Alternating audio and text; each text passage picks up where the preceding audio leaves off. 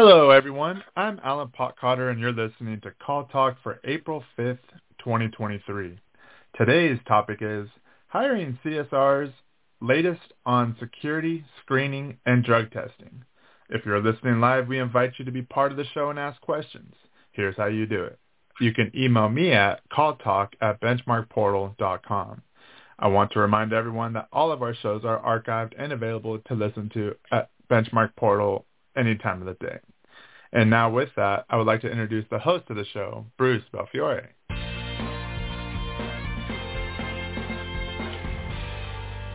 Thank you, Alan, and welcome back to Call Talk, everyone.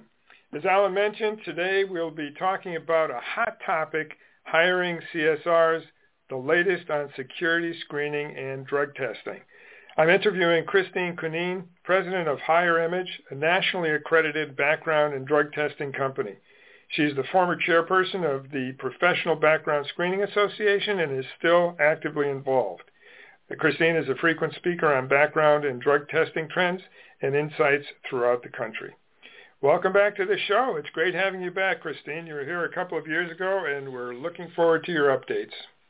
Well, thanks for having me, Bruce. It's a pleasure to be back with you on the show. Okay, great. Well, let's start with drug testing and the legalization of marijuana. Uh, what do employers need to know at this point in time? Well, I will say this is definitely the hot topic these days.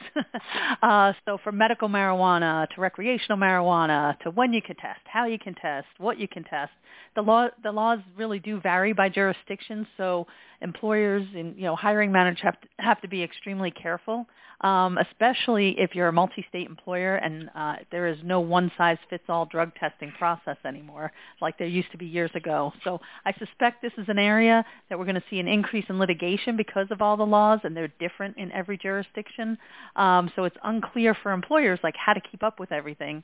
Right now we're tracking uh, through our Professional Background Screening Association 51 pending bills um, at the state legislatures related to testing for marijuana. So I suspect even more laws coming your way.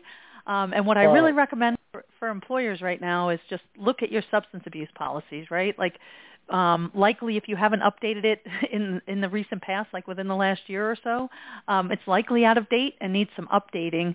And I really feel like it makes sense to have a policy with addendums to account for the state and local testing laws.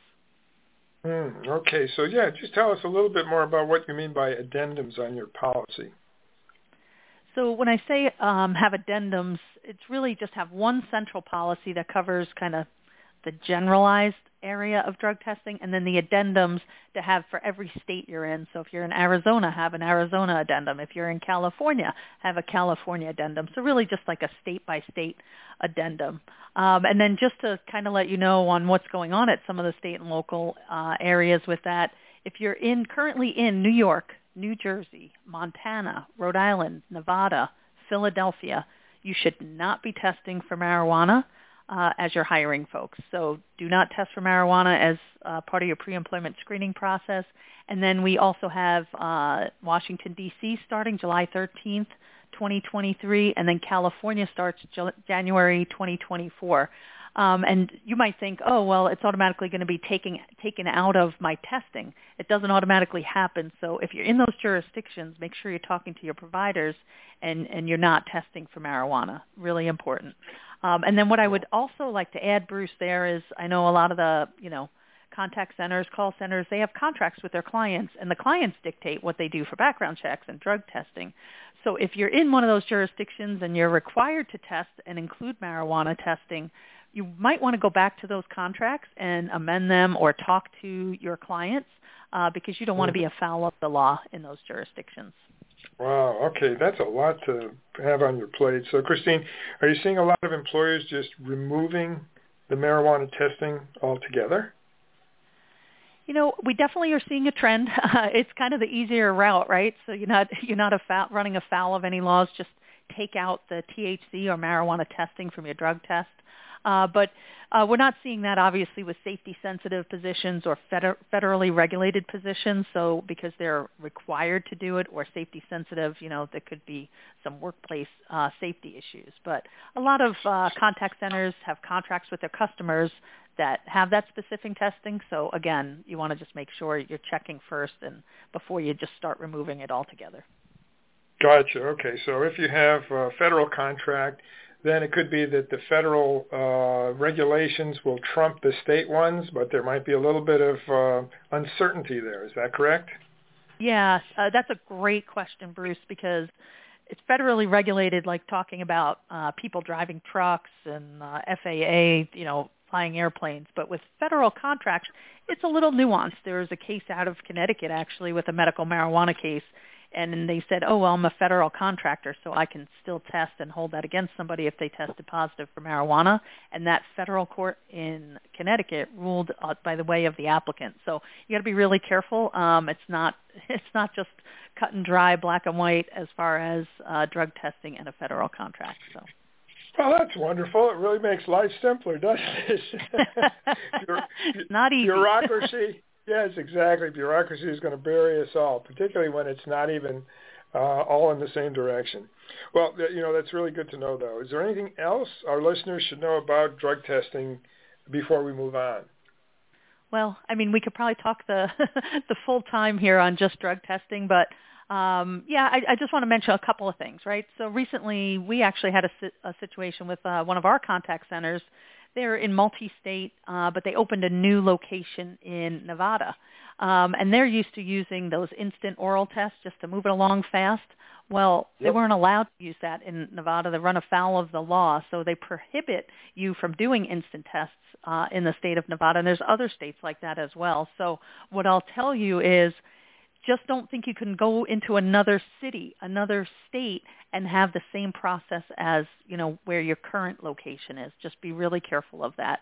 And again, I, I can't reiterate enough to really look at your substance abuse policy um, and really get those updated. And then you know just also to mention, Bruce, um, we are hosting a webinar on compliance in the age of marijuana on June 7th of this year, uh, and I could share the details with you and your team. And I know if those that are listening after uh, this live show um, will also have a recording of it too, so people can get access, and that will be a full hour of the fun we have with marijuana.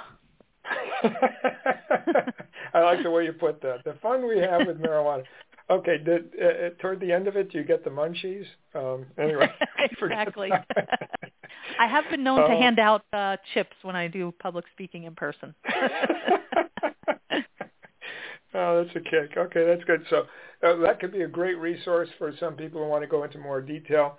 So if uh, it's before June, you're listening to this before June 7th, uh, 2023, uh, you can listen to it live, and otherwise you can go to uh, uh, Christine's website and see about getting the link to the recorded show. So that's good. So in, in that case of the folks in Nevada, you were able to keep them out of trouble, or did they get into trouble?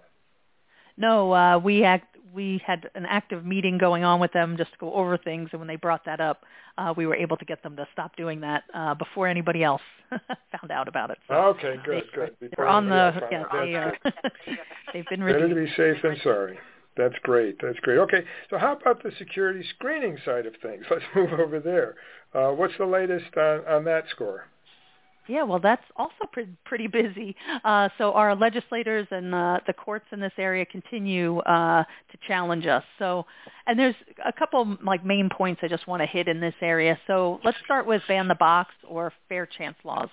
So by now, you probably all know ban the box. What does that mean? It just simply means taking that initial question off the application where you say, have you ever been convicted of a crime? Just take that box off. Hopefully all of you have by now because most states have laws that you can't have it on.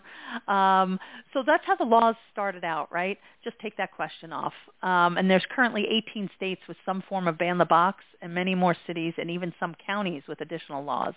But what we're seeing now that in addition to the new jurisdictions passing laws uh, related to these fair chance and hiring initiatives, we're seeing many jurisdictions who previously passed laws now going back and making their laws even stronger. So, for example, Hawaii was the first state in the country to pass a ban the box law, and that was back in 98. But now, back in 2020, they amended it to further limit what information an employer can actually consider. Um, and then in Illinois is another example. They passed their ban the box law in 2015, but now in 2021, they amended it to require employers to determine the relationship of the crime to the position sought. Um, so mm. there's currently 19 active bills in uh, local legislators related to these fair chance initiatives. So I'll just tell folks, don't feel like you know the answers because it's constantly changing. Well, and, and this is a really a jeopardy type of situation because if you say uh, that in the case of Illinois, for instance, in 2021 they amended it to require employers to determine the relationship of the crime to the position sought. I mean, wow. Um, so they have to be the arbiter of that. And what if, you know, sometime down the road some judge decides that they got it wrong? I mean, even if they did their best faith effort, if the judge says they got it wrong, they could still be in jeopardy. Is that correct? Yeah, I, I wish I had a better answer for you, but it is definitely a murky area. The EEOC has guidance on factors to consider for assessing criminal records, so they have kind of a checklist. Okay. But all these state mm-hmm. laws, sometimes they throw in different ones, and yeah, it's it's really hard for you, the employer, to know uh, exactly what to use and how to use it. So you just got to be really careful. Talk to your in-house okay. counsel. Okay, they do provide you, however, with a, at least a checklist to sort of determine. It's sort of like if somebody a W-2 or 1099. There is a, a checklist that they provide at least to help you uh, try to reduce the amount of jeopardy you could get into. Is that correct? Well, some do, some don't. So it just ah. I, I kind of point to the EEOC guidelines as a helpful tool. So I'm happy to share that with with you and your folks uh, if you need it after okay. the show. And then, you know, okay. kind of further to the Fair Chance Initiative, Bruce, there's uh, what are now called the Clean Slate laws, and this is kind of more recent type of legislation that we're seeing, and it's kind of an expansive record clearing legislation, just kind of wiping out background uh, the criminal records of folks. So basically, they're looking at certain level of offenses, you know, maybe so long ago, just kind of wiping them out so that an employer can't hold that against someone. So right now, there's 10 states with these clean clean slate laws, and we're seeing a lot more in this area. Uh, but there's folks that are advocating for it. So um, and hopefully nobody on this webinar is relying solely on multi-jurisdictional database searches because if you do, you have to be aware some of those records are getting automatically expunged. And if you're re- relying on those databases and they're not cleaning that data or giving you the most up-to-date data, you could get in trouble. And I do see a lot of contact centers that try to do that quick, easy background check. check so be careful on that. Um, definitely want to stress that. Uh, but they, these laws, they have great intentions, but with any governmental agency, I worry about the process of clearing those records and ensuring that uh, the wrong ones are not removed. So that's an area to be really paying attention to there. Mm. So, with yeah, I do. So, with regard to the multi-jurisdictional database searches, are are those uh, government entities that are doing that, or these are private sector companies that are doing that? Yeah, great question. It's private sector companies. There's a lot of a lot of them out there that you can just buy those database searches, and even uh, uh-huh. companies. If you're using your background screening company as the provider, you know they might have access to those. I just tell people don't rely on that. You know, we use it as a tool as well, but not the only mm-hmm. search. You, you want to check with the primary source of those criminal records to make sure they haven't been expunged, because that's when you, the employer, will get into some trouble. Okay, because you you would expect that those private sector companies would realize that they are liable. They're taking on liability if they don't do it right. But I know some of them are not all that well, you know, not that big and well structured. So uh, no, they, they in the you got to look. You got to look at the fine print. it tells you. Yeah. Don't rely this for final decision. You know, they they have it all caveated out that uh, don't rely on it for a final decision. So be careful there. Oh. And then the other yeah, the other area I would tell folks uh, that's kind of the hot area is, and I'm sure well aware of it, is pay transparency and salary disclosures. So again, mm-hmm. another well-intentioned area to help fix the gender wage gap, you know, that we've been seeing, but it might cause some other issues related to your screening process. So be careful of that. So when can you verify your prior salary history in addition to posting salary bands in your job posting? So just just kind of be aware of that. Are you doing that process correctly with your background screening provider or you in-house? Uh, right now there's six uh, new jurisdictions that passed legislation in 2022, and we see 17 pending bills uh, right here in 2023 for for this area. So be careful of that. Wow. Okay. Any specific uh, uh, sort of stories to tell or tips to give with regard to this? Um, what I would tell folks is, you know, not related to background check, but make sure you're, um, you know, if you're asking on your job application don't be asking what the prior salary history is. Take that off. A lot of uh, some of the legislation, if you're in certain states, allows you to ask about the salary history post offer. So you still can ask during the background screening process. You just got to be really careful of the when you're asking.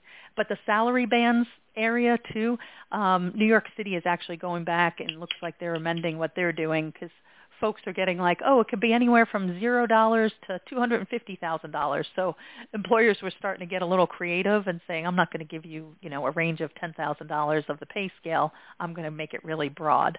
Um, so those those states are going, or cities are going back and changing those laws as well. So you got to be really careful uh, to follow the bouncing ball of changing legislation.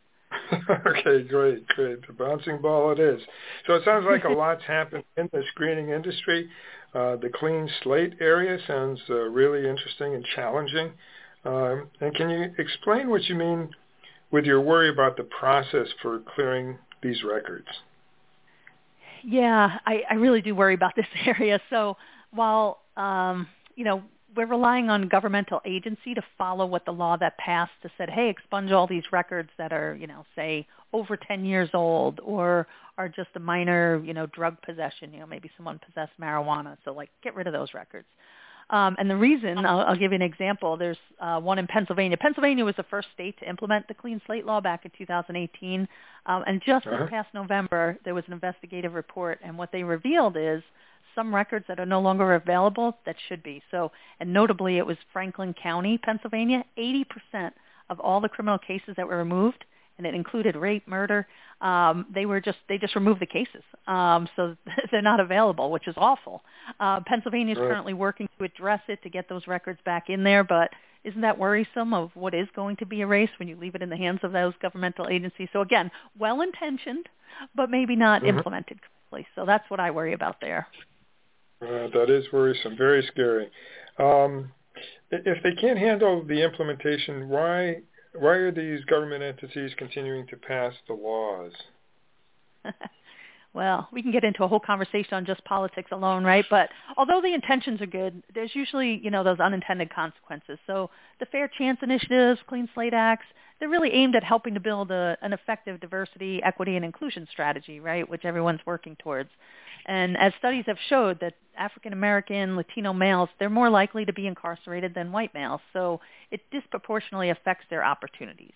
So with that, that's why, you know, they're passing these laws, right? But there's fewer employer incentives, and I'm a fan of give employers incentives to hire folks like this um, mm-hmm. rather than punishing. So right now we got the federal uh, work opportunity tax credit, the federal bonding program, and in my opinion, that's just not enough, and so it doesn't give folks enough incentive to hire folks like that. Uh, but wouldn't it be great if the government, instead of finding punishments for employers, found incentives? I mean, wouldn't that be a great, a great thing for business?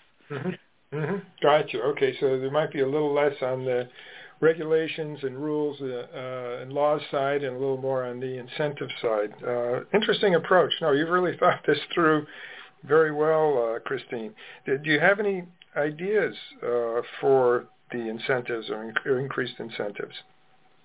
Yeah, you know, I can't say as I'm a policy expert, so I can't say as I have any exactly, but um, and we could probably spend an entire podcast and get some policy folks on it. But uh, again, my concern is that there's the initiatives are kind of going the wrong way.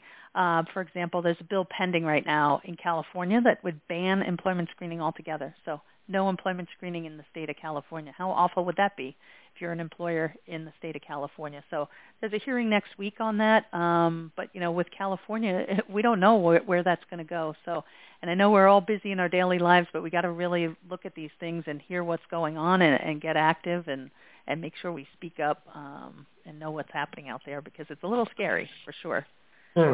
Hmm. Interesting. And uh, okay, so for uh, employers who want to do the right thing but who are concerned about, in some cases, uh, things being overdone or where there's um, sort of the discretion that's left uh, uh, to the employers that's rope that's long enough to hang themselves and to you know find themselves in legal jeopardy and and with liability down the road, all that sort of thing. In other words, where uh, if you're looking for some way as an employer to represent a common sense uh, view to these governmental entities. Um, do you have some suggestions for that? I, I'm wondering whether there is something like, you know, on the outbound uh, call center side, there's PACE, uh, which is a nonprofit organization which does um, lobbying for on behalf of people in that industry. Uh, in, in, this case, would people, would employers look to the Chamber of Commerce, the National Chamber of Commerce, and perhaps state and local chambers of commerce to help them out in terms of representing, uh, you know, a common sense viewpoint to uh, these governments that are trying to, to you know, have well-intentioned um, goals, but where the laws may in fact be a big problem for employers. Yeah, that's some great points, Bruce.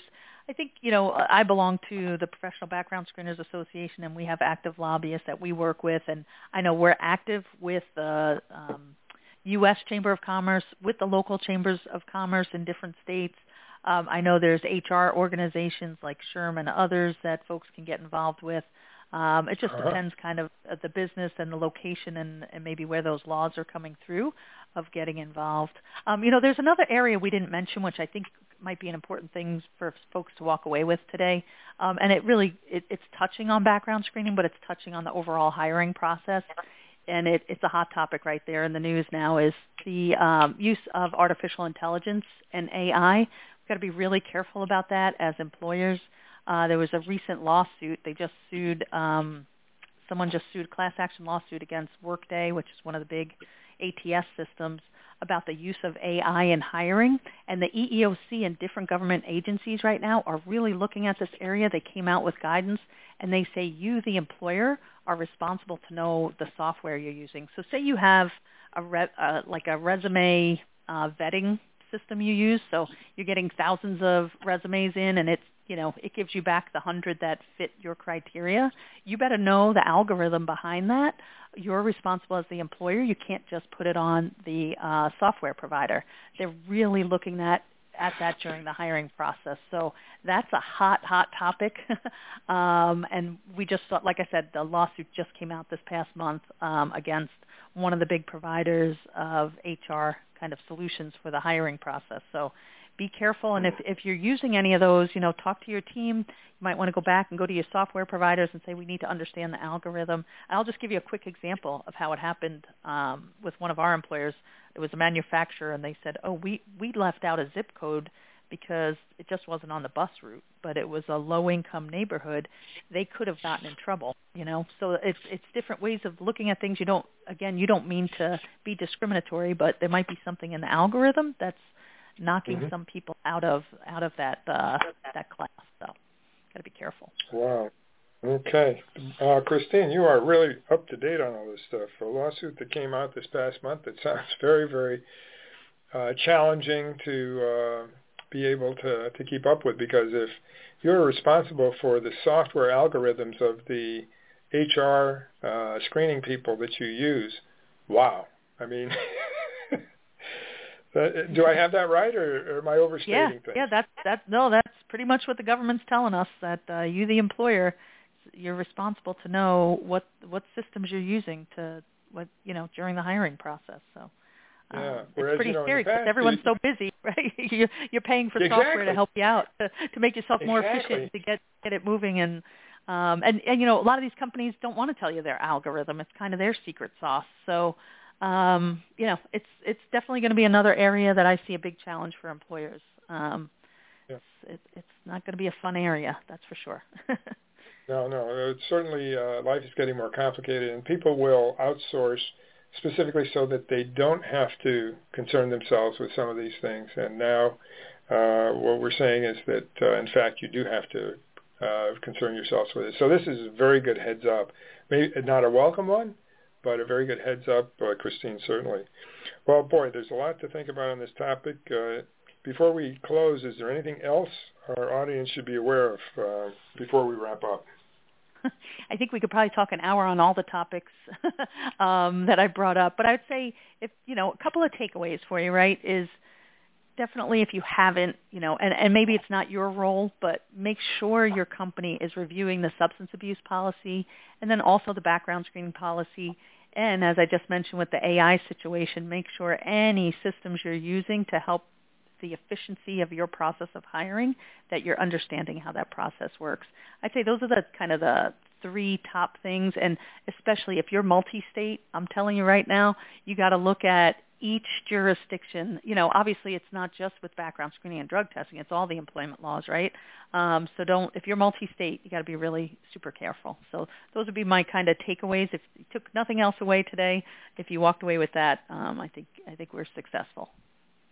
Okay, great. Well, thank you so much, Christine, for uh, joining us, and um, I think we, we learned a lot. This was a information-packed session, and um, again, thank you very much. So, if, if, if do you have any final words, or should we turn things over to Alan to wrap things up? Yeah, you can turn it over to Alan, or if you had any questions, uh, happy to answer them. Okay, no, I think uh, you've answered all the questions that we have, and uh, really appreciate your being on the show. So thank you very much. Alan, over to you. Thanks again to Christine and Bruce for an insightful discussion on today's show. Be sure to join us next month for another great show or look at our huge selection of archive shows on hot topics at benchmarkportal.com. Then click on the resources button and click on Call Talk where you'll find over 14 seasons of this show. From all of us at Benchmark Portal, Keep those headsets steady and your fingers ready. This is Alan Pockhotter signing out. Have a great day.